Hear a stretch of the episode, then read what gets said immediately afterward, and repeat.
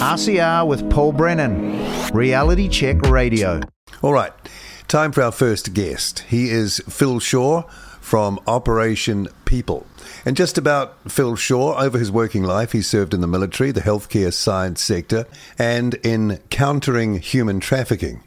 Uh, he has military experience in counter terrorist operations, special operations forces, New Zealand Special Air Services. He's um, been involved in intelligence systems and analysis, health science. He's got a Bachelor of Medical Laboratory Science and practiced in chemical pathology. And he is a very well qualified man. He's also part of Operation People with Chantelle Baker. And you may remember not too long ago, we had uh, quite a deep dive as I've called it, into his work, looking into the disinformation project, the people involved in it, how it kind of works, um, how it's been funded, etc. Anyway, I've asked Phil to come on the program this morning as an intel and information gatherer and analyst to get his view of where this culture war, I think we can call it a culture war, is heading, with the two sides sort of um, facing off against each other. Uh, you've got the story that the Herald have done, Big Read, they call it. Uh, the Life and Alternate Realities of Chantelle Baker by senior writer David Fisher. Are we heading to a point where this could get serious and become a kind of national security threat? Phil, welcome to Reality Check Radio again. Nice to have you. Yeah, hi, Paul. Um, yeah, thanks for having me on again. Okay, so I thought it would be good just to have a quick chat because it seems to me and others, I'm sure, that this is the latest example. This, and I think I, I would call it a hit piece on Chantelle Baker, who, of course, is one of the lineup, one of the team here at uh, Reality Check Radio, as well as, as Operation People, um, and you're involved in that, of course, uh, to sort of find out at what point we're at with this, what I guess people would term a culture war, but maybe up to now it's flipped into something a little more serious. And that is uh, possibly to a level of uh, a threat to national security. And, and we'll uh, kind of explain that as we go. So we've got the disinformation project. We've got the media going hard at it. We've got uh, certain members out there of society um, I'm thinking of the Shaneel Lal and uh, the activist who poured the tomato juice over Posie Parker, and of course our uh, good uh, friend, the Sri Lankan doctor Sanjana Hattotuwa from um, the Disinformation Project, who are clearly agitating and and saying quite inflammatory things. The word genocidal was used the other day by Dr. Hattotuwa um, he was the uh, person who made a, a comment uh, in media just uh, within the week or so relating to the aftermath of what happened at Albert Park on March 25th, that Saturday morning, that uh, levels of hate, and he conflated it with, uh, you know, far right extremist groups kind of joining up with people who might have been more on the anti vax crowd. I hate using that term, but let's uh, let's use it. Um, that the hate level towards the trans community had, had hit a genocidal level. Now that's a serious word. You had the police who weren't protecting, it seems, the uh, people at that um, event in Albert Park. We're talking about the Let Women Speak uh, people mainly, obviously. And they've come out now and said, look, if anyone's threatening the trans community, call us and we'll be there, we'll turn up.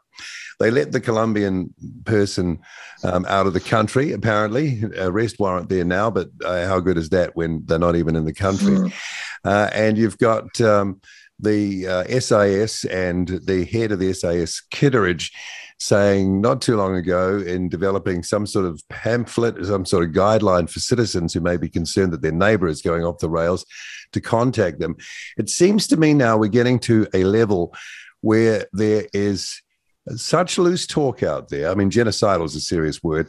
We've got institutions of state, including, you know, um, the Disinformation Project, which seems to be working um, kind of in lockstep or for or, or, is sympathetic to the government and the, the, the power side of it, all coming together to hmm, how would you say, if you're an intelligence gathering person, of which you have been in your previous sort of uh, life, putting all those ingredients together, do we have a forming what what we could uh, what the Americans would always probably say as a national security issue, weaponization of institutions, academics and activists um, saying very inflated and alarming rhetoric, using the genocidal term mm. uh, again.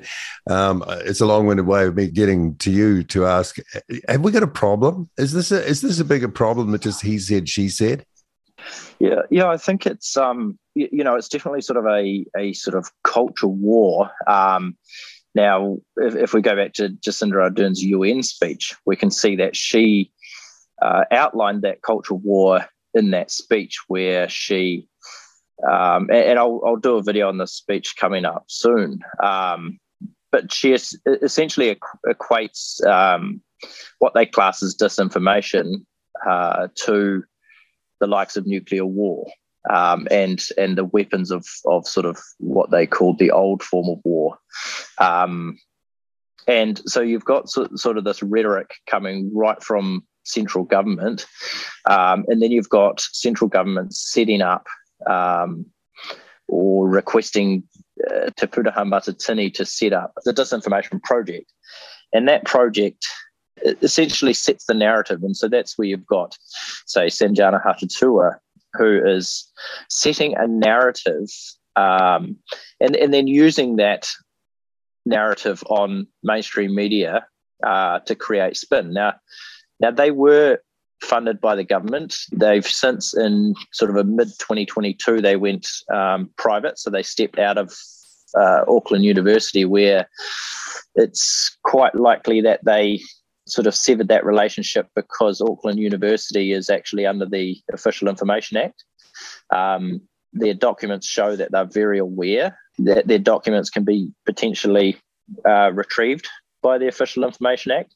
Um, but they're, they're essentially uh, using taxpayer money to actually spin quite a significant narrative.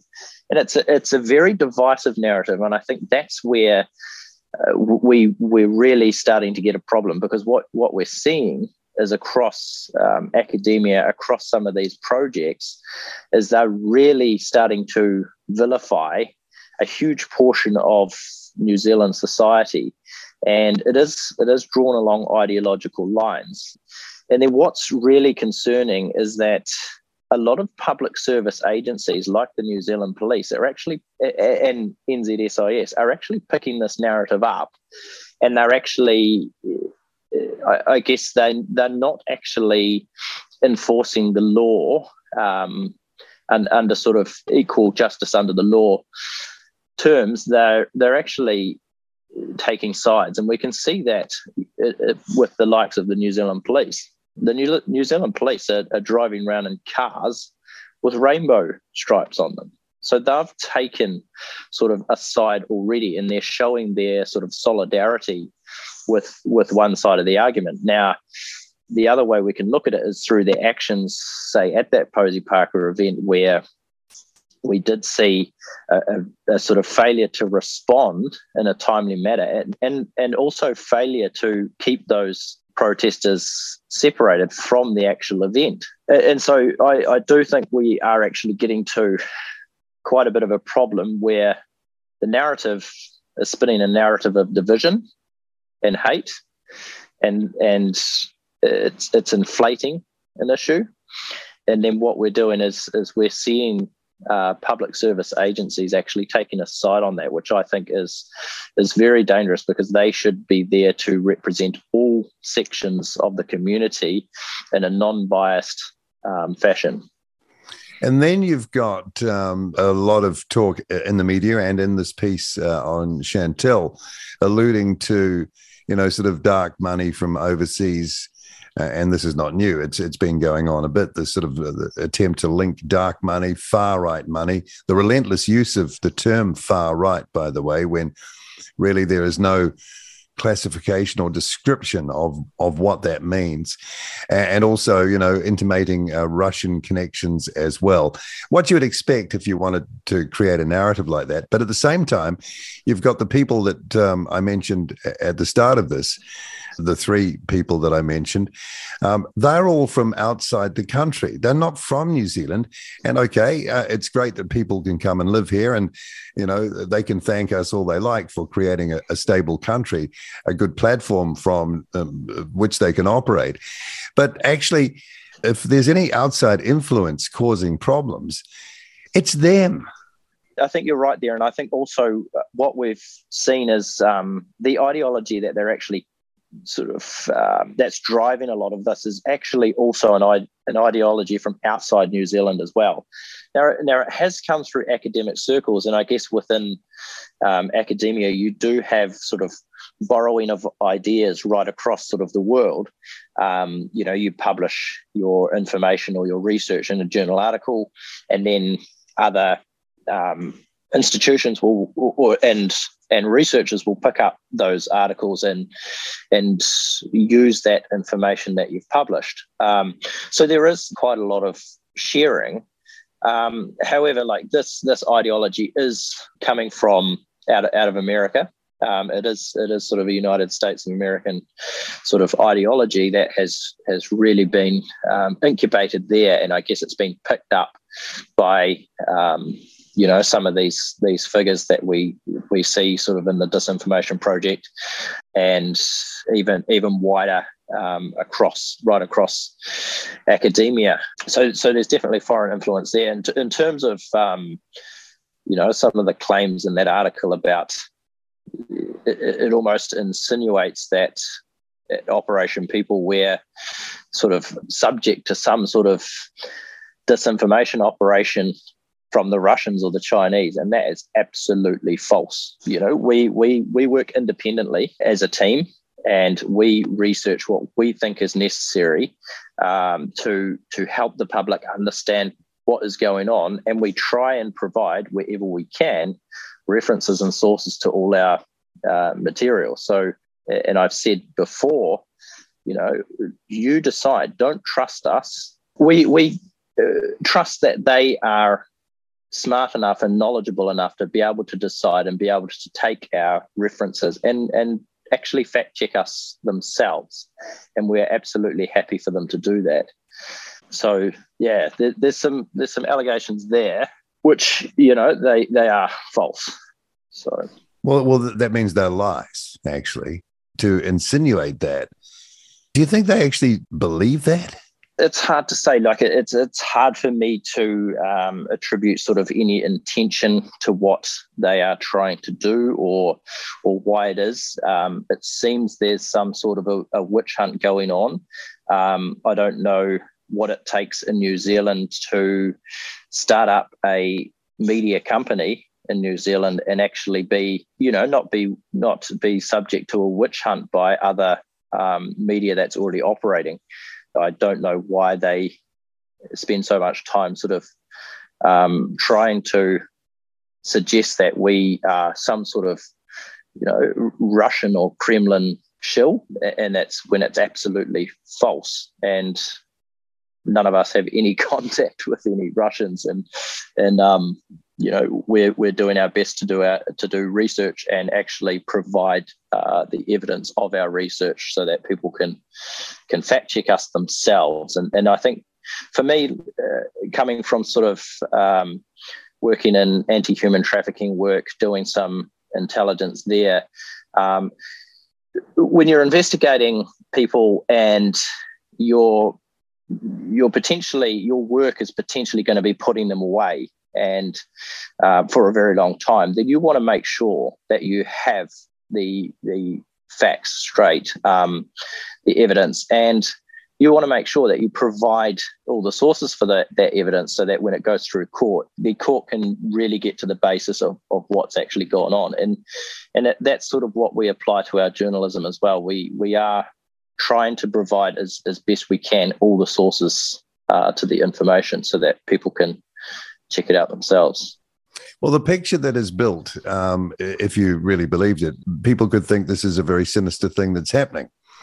And, you know, some people um, can be very serious in their response and reactions to to forming those views or b- believing them and and that can logically extend to then um, whoever is being and in this case Chantelle and others in the situation being positioned like this by the media to um, the mass audience creates a potential physical threat doesn't it to someone and, and i mean that's very serious is it not yeah, yeah. I think when you when you do have these accusations sort of leveled against you, then I think yeah, there's there's always potential for a, a threat. And you know, when you say the the sort of police have um, reached out to the the trans community and said, if anyone threatens us, um, then re-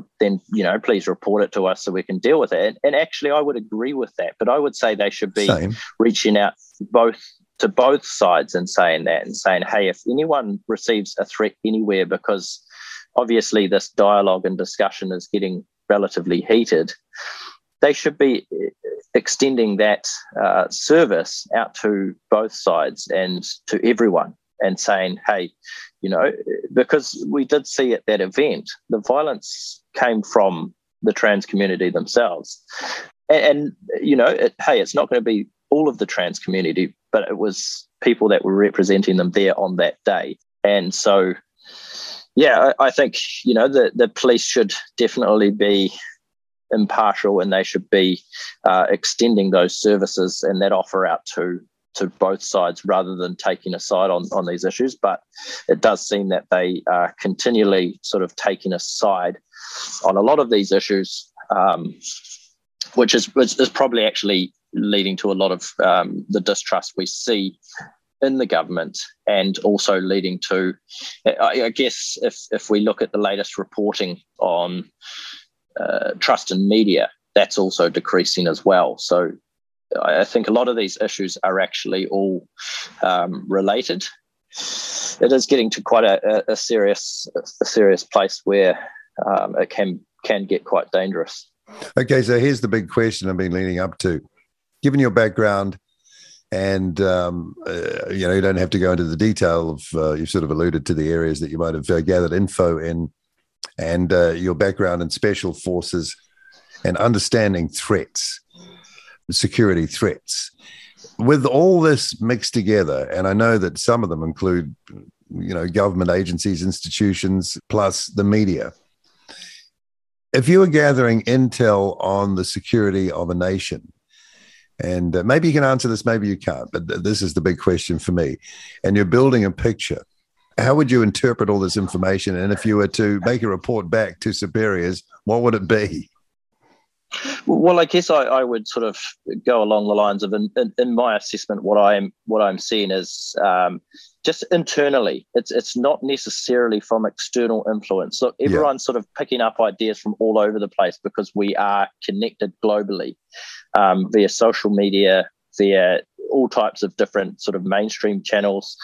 Um, we can get information uh, at the tip of our fingers right now, and, and, that's that's occurring sort of on on both sides of the culture war, if you like. Um, and so, what what I would say is internally within uh, a lot of Western nations at the moment, there is getting to a point where there's there's two main sort of um, ideologies, and, and I would class it as there's sort of this collectivist um, critical theory type ideology, and and opposing that there's sort of a libertarian because that that libertarian group is is actually made up of people that you would consider to be sort of a bit left wing, bit right wing, and centre.